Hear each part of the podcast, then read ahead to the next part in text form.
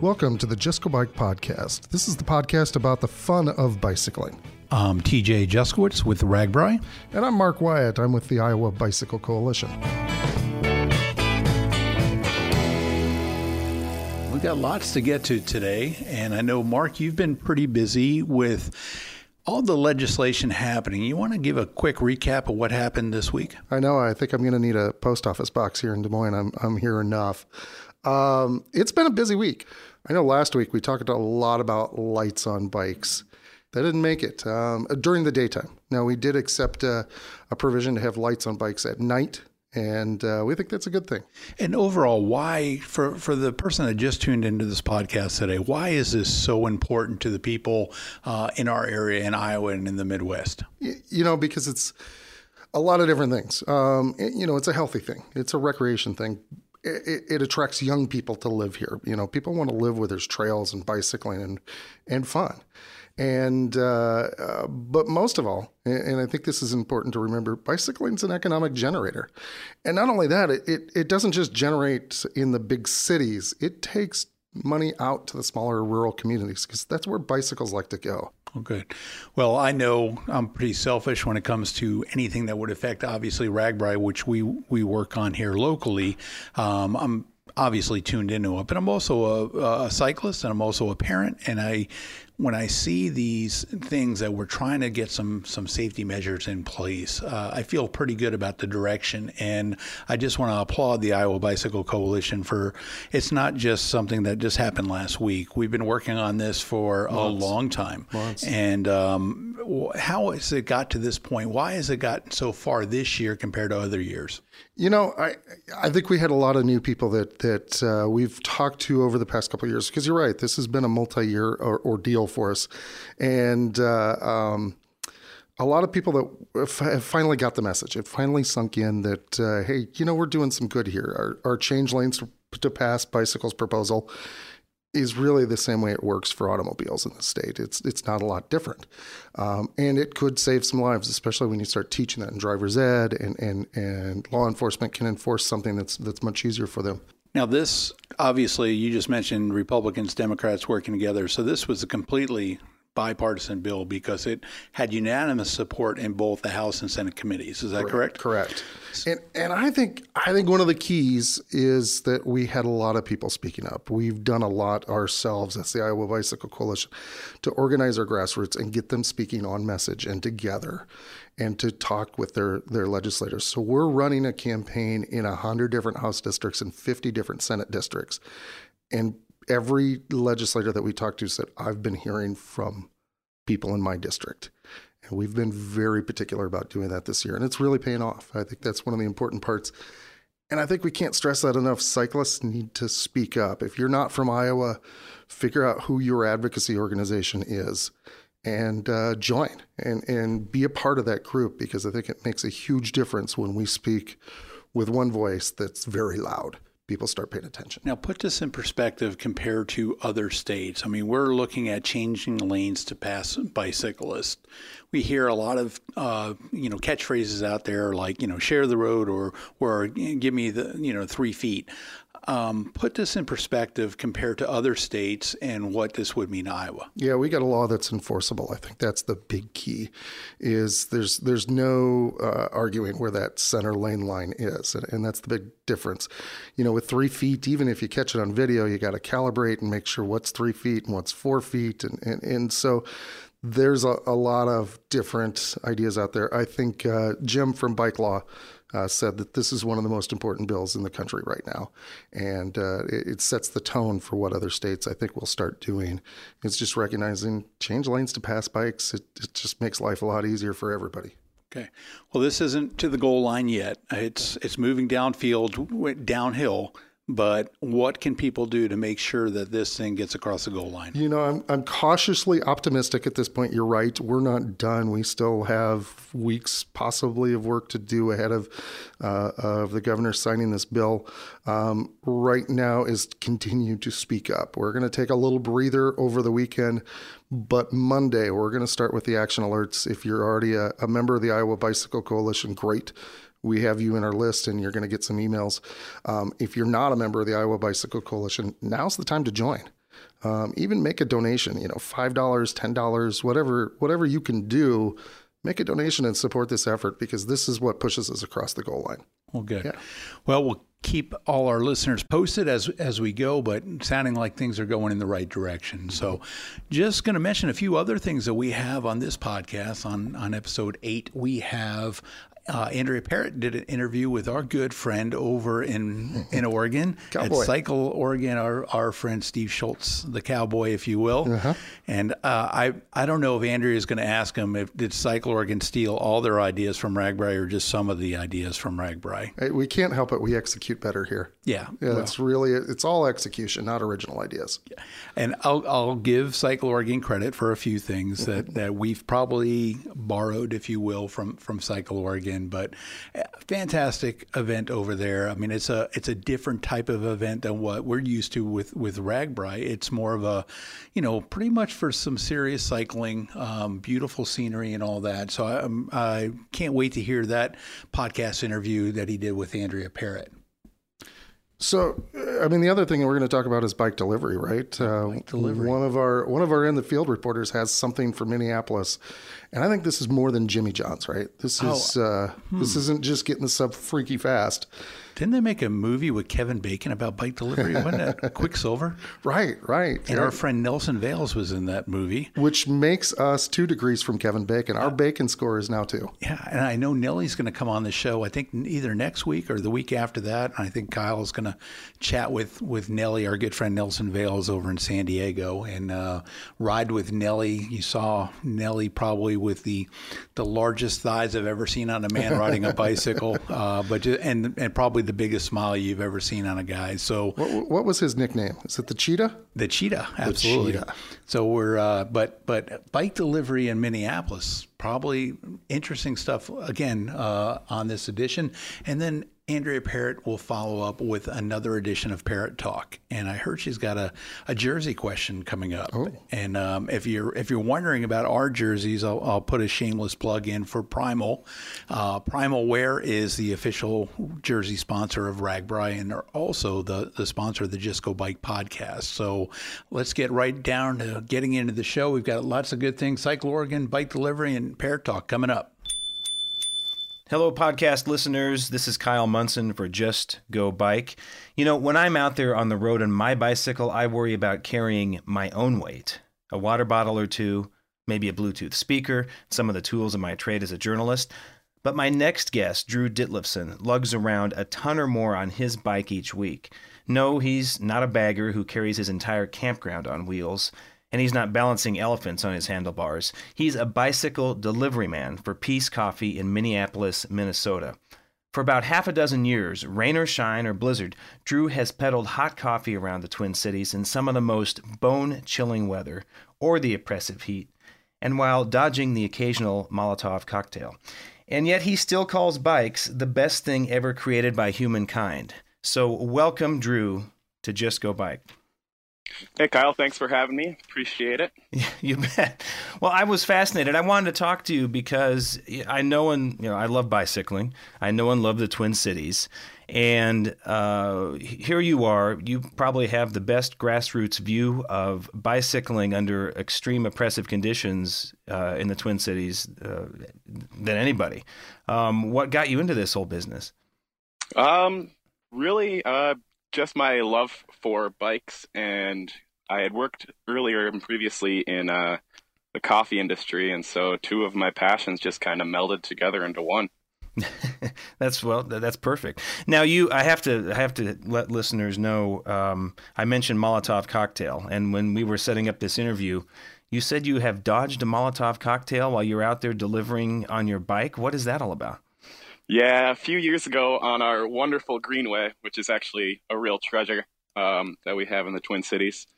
Um, I was just riding, going for uh, my lunch break, and all of a sudden, a there was an explosion right behind me, and it ended up being a Molotov cocktail. And, yeah. oh, wow. Uh, I, I, I don't even know how to react to that. So, well, yeah, so, I didn't either.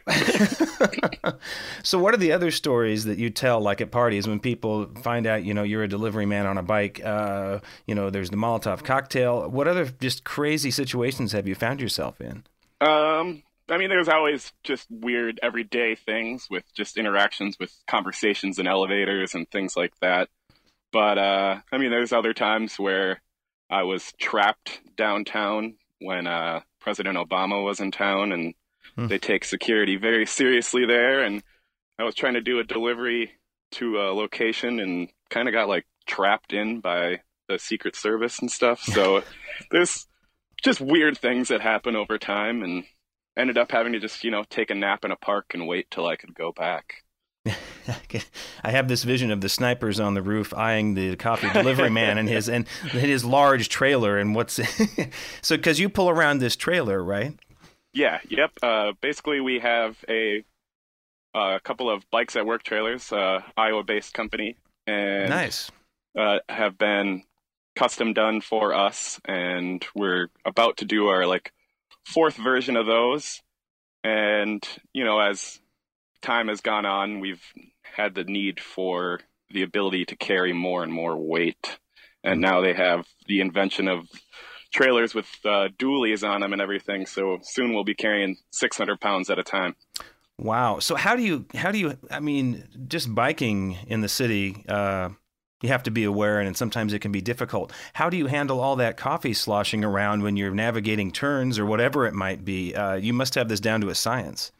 Uh, well, it's all it's all beans, and so okay. when we're when we're riding around, uh, we we have pretty good uh, containers and everything, and you know, with all that weight, you're not you're not setting any land speed records or anything. You're going, you know, maybe maybe 12 miles an hour. Mm-hmm.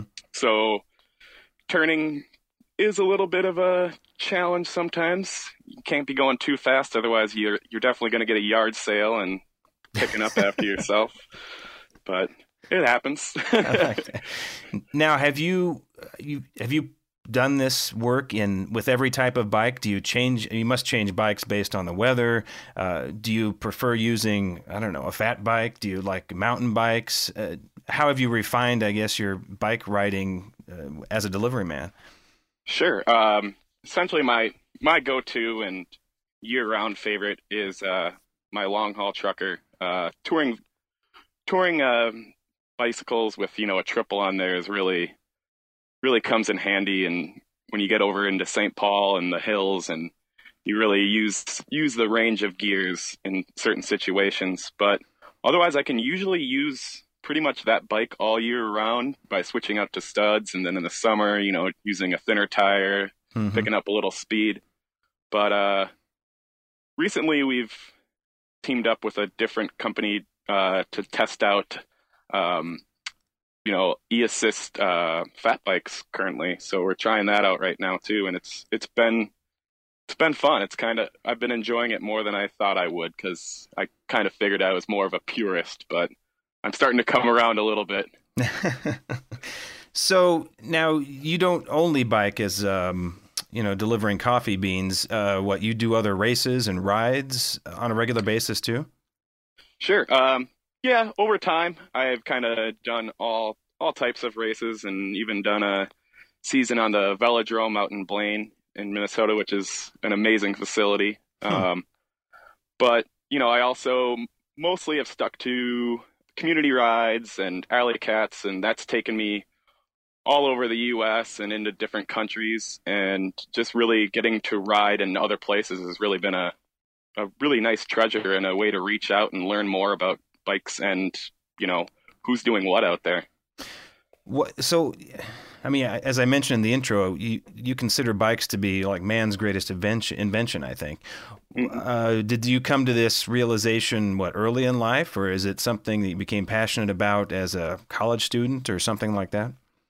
You know, um, I didn't really realize how much I had rode growing up, but uh, I was after college. I was living out in the suburbs and kind of started biking to work every day, and then biking to the cities, which you know was a little over an hour commute, but really enjoyed it. And slowly started meeting more and more people, and it, it really just became a thing that has taught myself so much about myself and about even connecting with within nature and it's given me the, the chance to make a living off of off of the bicycle as well it's just uh it's provided me with a whole life Wow. Yeah, I mean, I assume you wouldn't want to be a, a, truck driver delivering coffee beans or whatever it might be. That I mean, the the nature of bikes is what makes this such a lifestyle for you. Absolutely. Yeah, it's it's really connects me to everything, I would say. Well, so what does that mean? Do you just foresee yourself, uh, are bikes going to be at the center of your career for decades to come? Or what's your long term plan, I guess, on two wheels? You know, I, I didn't ever really imagine myself in the situation I'm in right now, but um, I really don't plan on changing it. Um, after I got in a few years, I kind of wanted to get to 10 years, and then we'll see where that takes me. And I'm sure bikes will be a part of my life for the rest of my life. Yeah, yeah. I you know I've, I guess just in my life I've seen so many people out there that have inspired me who are bicyclists in their 70s, 80s, or whatever. Um, but I, I, guess I don't know about you know sub-zero temperatures in Minneapolis uh, in January. But, but I mean that's got to be. Is it ever hard to get yourself out of bed to go um, deliver in sub-zero temperatures? You know, it's actually the sub zero I can I can adjust to. It's not so bad for me. My least favorite conditions is 30 degrees and raining. I think it's just miserable. And you just get so cold and it gets to your bones and you know, it just takes a while to warm up. Do you do you wear like a, a, a plastic bag draped over your bike, or do you, do you just have really good rain gear? I imagine. yeah, yeah. You you kind of acquire the gear over time, and uh, it gets better and better and easier and easier every year the more and more equipped you are for the circumstances. That's great. Well um, th- this has been a great uh, conversation drew. Thanks so much. Uh, i got a couple more questions though. One would be i mean coffee is part of your business too so what's your favorite kind of coffee?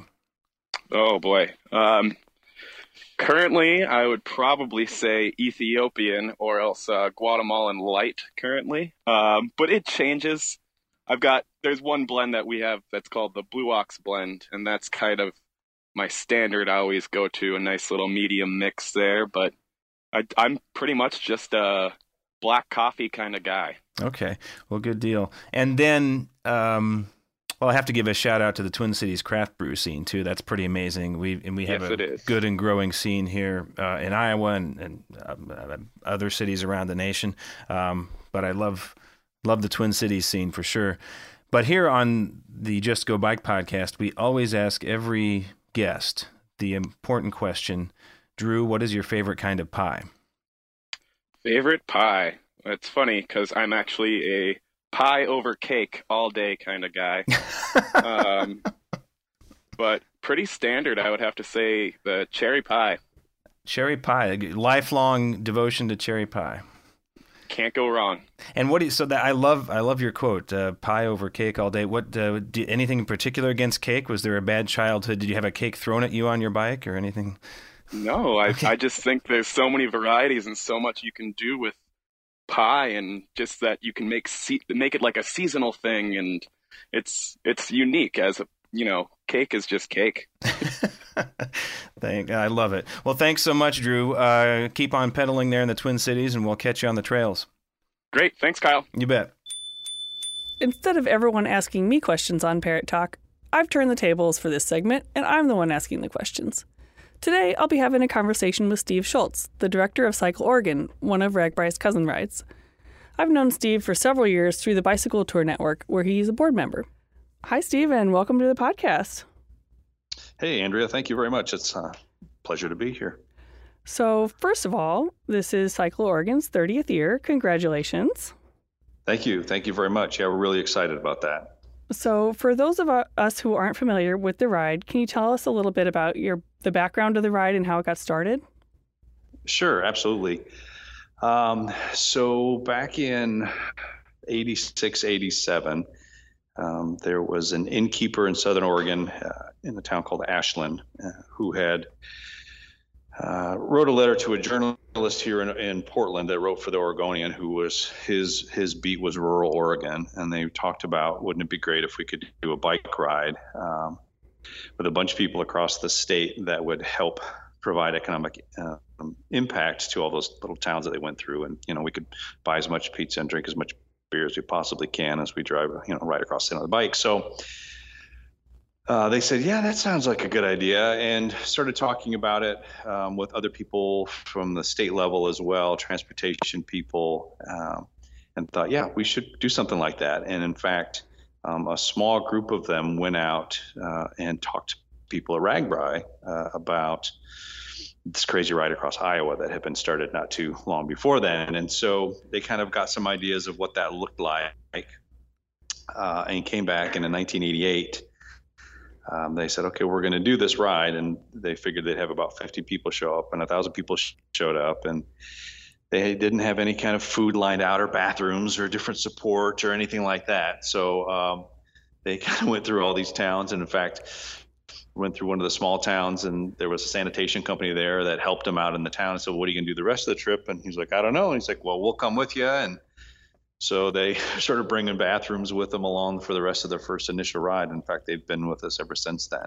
Oh, and, cool. Uh, yeah, so that was kind of started in, in 1988 was our first ride, and at the finish they were like, "Well, now what do we do?" And somebody said, "Well, let's just pass around a hat and let's collect some money and give it back to some of the people that helped host us." And so this idea was sort of hashed of, "Hey, we can we can do something more with what we do with this ride." And so in '96 we started the Cycle Oregon Fund, and we have been putting proceeds into that from each uh, year's events ever since then. And in 2013, uh, I believe we sounds about right. Uh, we passed the two million mark in that fund, and so Whoa. each year we do about hundred thousand dollars in grants a year, and then we do about another two hundred thousand dollars in community payments. So when we go to the communities, we enlist the community volunteers to help us do our thing. And so about a quarter of a million dollars or more than a quarter million dollars every year we pump back just right from Cycle Oregon into those communities. So uh, we're really proud of that. You know, we we uh, we're a bike ride that, as I tell people, we it's a big party and then we give over the leftover beer back, and it's kind of a cool thing to be involved in. And oh, uh, you know, a lot awesome. of organizations, yeah, a lot of organizations do it a little bit different. Um, I mean, obviously, rag RAGBRAI comes in town, and the town reaps the rewards of all that kind of stuff, of that mass people. Um, but we don't have that sort of volume when we go to towns that you know that have five people in them. So there's, some things that are a little bit different Or it's the support structure. So we're fully supported on all of our events.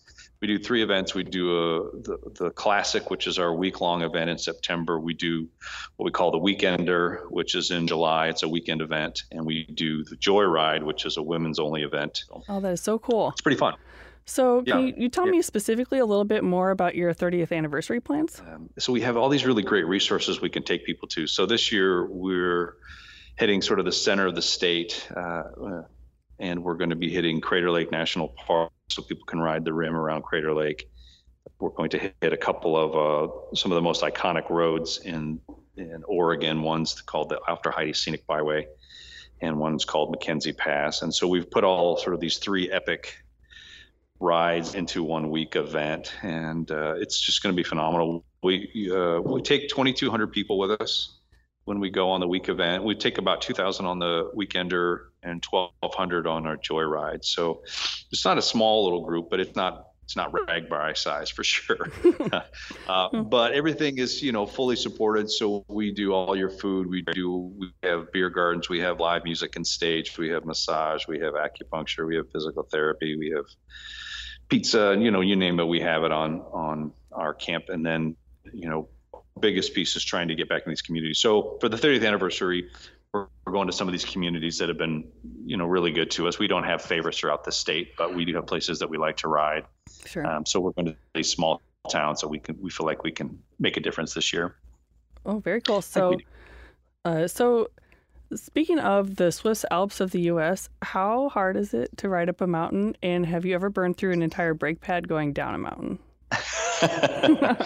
uh, uh, yeah, it's um, it, it, can be quite challenging. You want to make mm-hmm. sure that you train for that. Mm-hmm. Um, so yeah, so we we do have uh, you should certainly train for this event. It's not something you want to just show up and think I'll get my training on the ride. Mm-hmm. Um, you know, I personally haven't done any riding in Iowa, but um, while you have hills, you do not have hills like we have. I don't no. think no. so. So there are some issues uh, with that for training, mm-hmm. and then mm-hmm. coming downhill, we do some steep grades too. Uh, uh, you know, if you're riding very fancy carbon wheels and uh, you probably don't want to bring them on Cycle Oregon because you do have descents, and if you do, if you're a heavy breaker, you could fry up those rims pretty good. So mm-hmm. we don't we don't put people in danger, of course, but there are definitely some up and downs. We try to go uh, on the quietest roads possible. So we do not typically travel on any kind of state highway, um, even county highway, things like that. We're, we try to get off the beaten path and hit Forest Service roads, BLM roads. So we take the indirect way to get places, which usually means up and over either the Coast Range or the Cascades. Uh, but the light traffic on those roads is phenomenal. If you can ride mm. a whole day pretty much on a one lane road through the forest and not really see any cars. Um, that's quite an experience, and that's what we try to bring to people. You know, there are places that you have to get on the major highway, but we try to do some of these small roads. So it's really kind of a different, a different. It's not, uh, uh, you know, you're not tra- traveling with a lot of traffic at all during the week. That's so nice. Some people are, yeah, yeah. Okay, so it's helpful safety standpoint. so. Yeah, definitely. um, so you're not doing any gravel roads. Uh, we do have gravel. Well, oh, some do? of it is, uh, yeah, some of it is that uh, some of the forest roads we we use. There's sections of gravel that they just won't repair anymore because mm-hmm. it's whether it's on a fault or something, so they do that. So um, in the past, we haven't done anything that's really, hey, we're going to ride this gravel. Um, for the 30th anniversary, what we're doing is we actually are are on some gravel options. Oh, okay. on a number of the days, we've actually gone out and and mapped a bunch of roads and and tested them to ride gravel. So folks that do like to do that kind of gravel riding, we have a lot of people out here that are getting into gravel just like they are out in your area, mm-hmm. um, fat bike and those kinds of things. And they'll bring cross bike cross bikes and stuff on Cycle Oregon's Classic.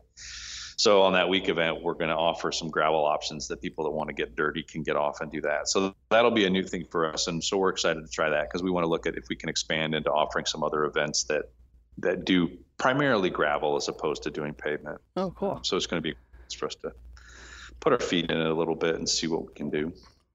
Okay, so my next question is kind of a broad one, but tell me a little bit about Oregon cycling culture, where Iowa is all about eating too much food, biking sandals, and loud 80s rock. How does Oregon compare? well, unfortunately, we don't have 80s rock because I'd be right on for that.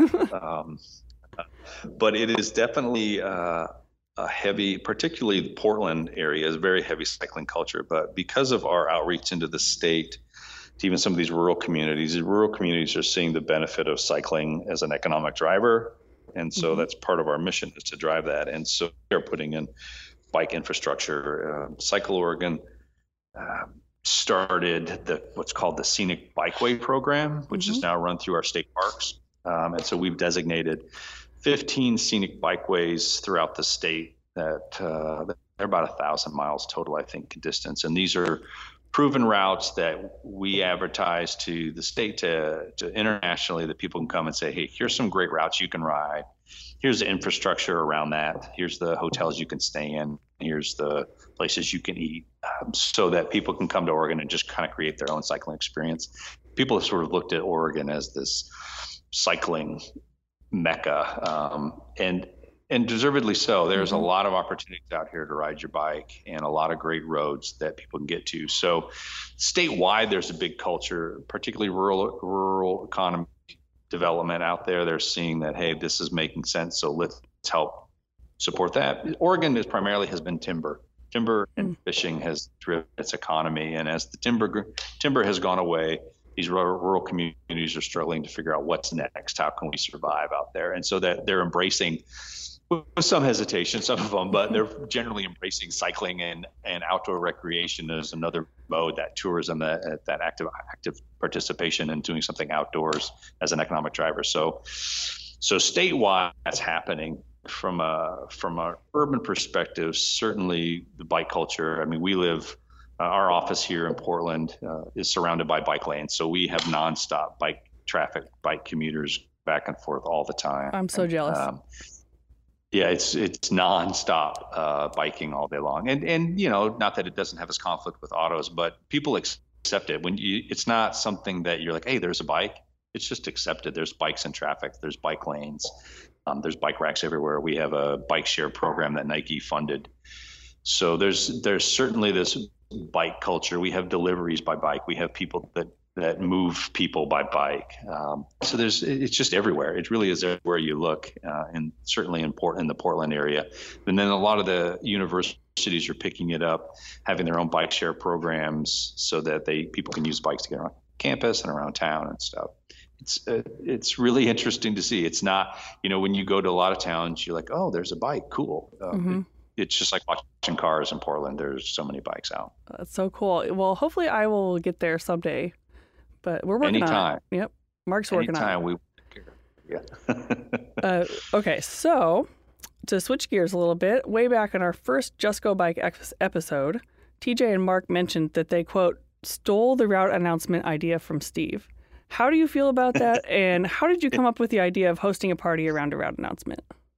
Well, yeah, I, you know, they say that, that, that sort of that you know duplication is the best flattery that copying is the best flattery mm-hmm. but um, but because uh, my ideas are so good i'm going to start just giving bad ideas out to mark and tj and just seeing how they work with those and uh-huh. then if they end up working out well then i'll steal them back from well, there them you go. but yeah, no, I think it's great. Uh, you know, Ride the Rockies did the same thing, and I think that's what the great thing about this culture is: is that you know I've developed great friendships with those guys just through cycling, just through these different organizations, and um, you know we're all about sharing stuff. We're all about mm-hmm. growing the pie, not taking a piece of it. And everybody has something different. RAGBRAI is completely different than Cycle Oregon, which mm-hmm. is completely different than Ride the Rockies. The commonality is a bicycle and a person, but you know our missions are delivered differently you know our support is different uh, but there's experiences out there that people can happen. So no I, it's a compliment that they steal. I just wish they'd have a few good ideas that i could borrow from. That's what i'm waiting for. well i'll work on that. We'll see. Yeah i wish you would. I wish you would. You're the creative one of the bench i think. No pressure. No pressure. All right so uh, speaking of things you thought of first we'll host our first women specific ride pigtails this year tell me about your women's ride, Joyride. And I'm especially curious about the decadent rest stops. The decadent rest stops. Yeah. Well, yeah. So um, we've been playing around with this idea about trying to do a women's only event. You know, there's a lot of women's only running events out there, but there's not very many women's only cycling event. And so when thinking about this, I actually talked with Kim True, who um, does Bike Maine, and uh, they have started a, a women's ride out there. So, um, you know, in all transparency, she she did it before I did it. So. okay. So I will certainly uh, pass that on. Um, but we looked at, you know, kind of you mentioned this bike culture. There's so many people out here um, that ride bikes, but as you know, sort of the the demographic for most of the multi-day rides is, uh, you know, 53 year old white guy. Uh, mm-hmm. Uh, we wanted to be more of like a festival for women that you get to ride your bike on. Mm-hmm. The bike was sort of secondary. So, what we wanted to do was try to bring in all the local fare to help s- support our rest stops where we have, you know, snacks along the way. And then at our finish line, we had a big feast that was locally sourced food that was cooked there on site, and people were doing all kinds of stuff. So, oh man, that know, sounds we, so good. It, it was really awesome. Um, and people, you know, they they come up and they're like, yeah, these berries were picked in the field behind you. Hmm. You know, I mean, just right to your hand kind of a stuff. And so we're we're fortunate that we have those resources around us. But it really set the tone for, wow, this is just a great day, and the vibe was amazing. Um, you know, I've I have not experienced an event before where everybody was so happy and so accommodating and inviting to everybody the vibe was just really amazing. It, it uh, the people were like, "Hey, we're coming back. We're bringing every friend we have next year." And you know, they were hanging out as we're tearing down. They're all hanging out. They you know didn't want to go home. And oh, so perfect. it's really cool. Yeah, and we you know our goal was last year to was to have 250 people. That was what we set our goal, and I ended up closing registration at 800 because oh, we cool. just they just kept signing up. So so we wanted to make sure we had our everything set up before uh, we ran with too many people. So this year uh, we'll take about 1,200 people on it, and uh, we don't want it to get too big because we don't want to ruin that vibe. But mm-hmm. the way that the different routes are set up and the different levels, uh, we're not worried about any kind of like big congestion or anything like that. Yeah. We think it's going to be just great. Oh, yeah. perfect. But no, so I'm really interested to hear how you guys turn, how Pigtails turns out, and uh, um, what you guys think about it all. Well, we'll see. Our one big idea for this year is to try to get fire- shirtless firefighters to do our rest stops, but we'll see how that works out. So that's our one big idea. That's but, one big idea. Yeah. Yeah. I'm not sure that would play well in, in Oregon, but it certainly might play well in Iowa. uh, well, we haven't gotten anybody to actually agree to do it yet, so no. well, it's just a beginning stage idea. What, so yeah, we'll see yeah. what happens. All right. So finally, I'm going to ask you a question that we ask every person we interview on this podcast. What is your favorite kind of pie? My favorite kind of pie. Mm-hmm. Now, I'm not a sweet guy, but I have to say, um, I would say an apple pear pie. Oh, that's one we not, haven't got before. Yeah. So uh, my mother in law makes an apple pear pie, um, but I like it in the morning, not in. So, like, that's my, I won't necessarily eat it as dessert, but I'll have mm-hmm. it with mm-hmm. my coffee in the morning. Oh, breakfast so pie kind of guy. It's a breakfast pie kind of mm-hmm. guy. Yeah, mm-hmm. I don't like. I'm not a big sweet guy, and and, and for some reason, you know, it's fruit, right? I have fruit mm-hmm. with my coffee. That's that sounds right. sounds healthy, but mm-hmm. yeah. Hey, on Red yeah, it used to ate... be just apple. It used to be just apple, but then she started throwing some pear into that. So now oh. I'm kind of hooked on the apple pear combo. I like that. Well, on RAGBRAI, we eat pie all times of the day, so that is cool with us. So, yeah, all right. Very good. all right. Well, thank you so much for talking to me today, and I hope you have a great time on your rides this year. Absolutely. You guys too. Look forward to seeing everybody soon. All right. Thank you. Well, we've reached the end of another Just Go Bike podcast. Just want to give a quick shout out to our sponsors that help make this thing possible. Bikes to You, a bike shop over in Grinnell, Iowa, also a, a RAGBRAI charter and RAGBRAI in style also Primal Wear, our official jersey manufacturer, and I just saw the new Gemini tanks that have come out for Ooh. for women, and those are fantastic. So thank you, Primal, for getting involved with lots of great things. If you need team kits or apparel, Primal's the one to talk to. And last but not least, the Iowa City Coralville Convention and Visitors Bureau. Uh, my wife and I just spent a weekend over in Coralville and just uh, seeing the great stuff over there. Spent a little weekend at the Iowa River Landing and just had memories of, of RAGBRAI from a few years ago. And uh, just just always good to get back to the Iowa City area. I know lots of neat events coming up, like the Grand Gable, as well as the the World Cup of cyclocross that'll happen in the fall. So um, lots of good things happening there. Well, thanks for listening. Uh, you can uh, join and subscribe uh, at any of your favorite uh, purveyors of podcasts uh, iTunes, Stitcher, SoundCloud, Google Play make sure you uh, leave us some feedback and, and some comments. We want to know your thoughts, so connect with us on Facebook, Twitter, Instagram at Just Go Bike. All right. Well, since we've come to the end, I just want you to remember studies show that riding a bike every day makes you more awesome than the general population. Get out and just go bike.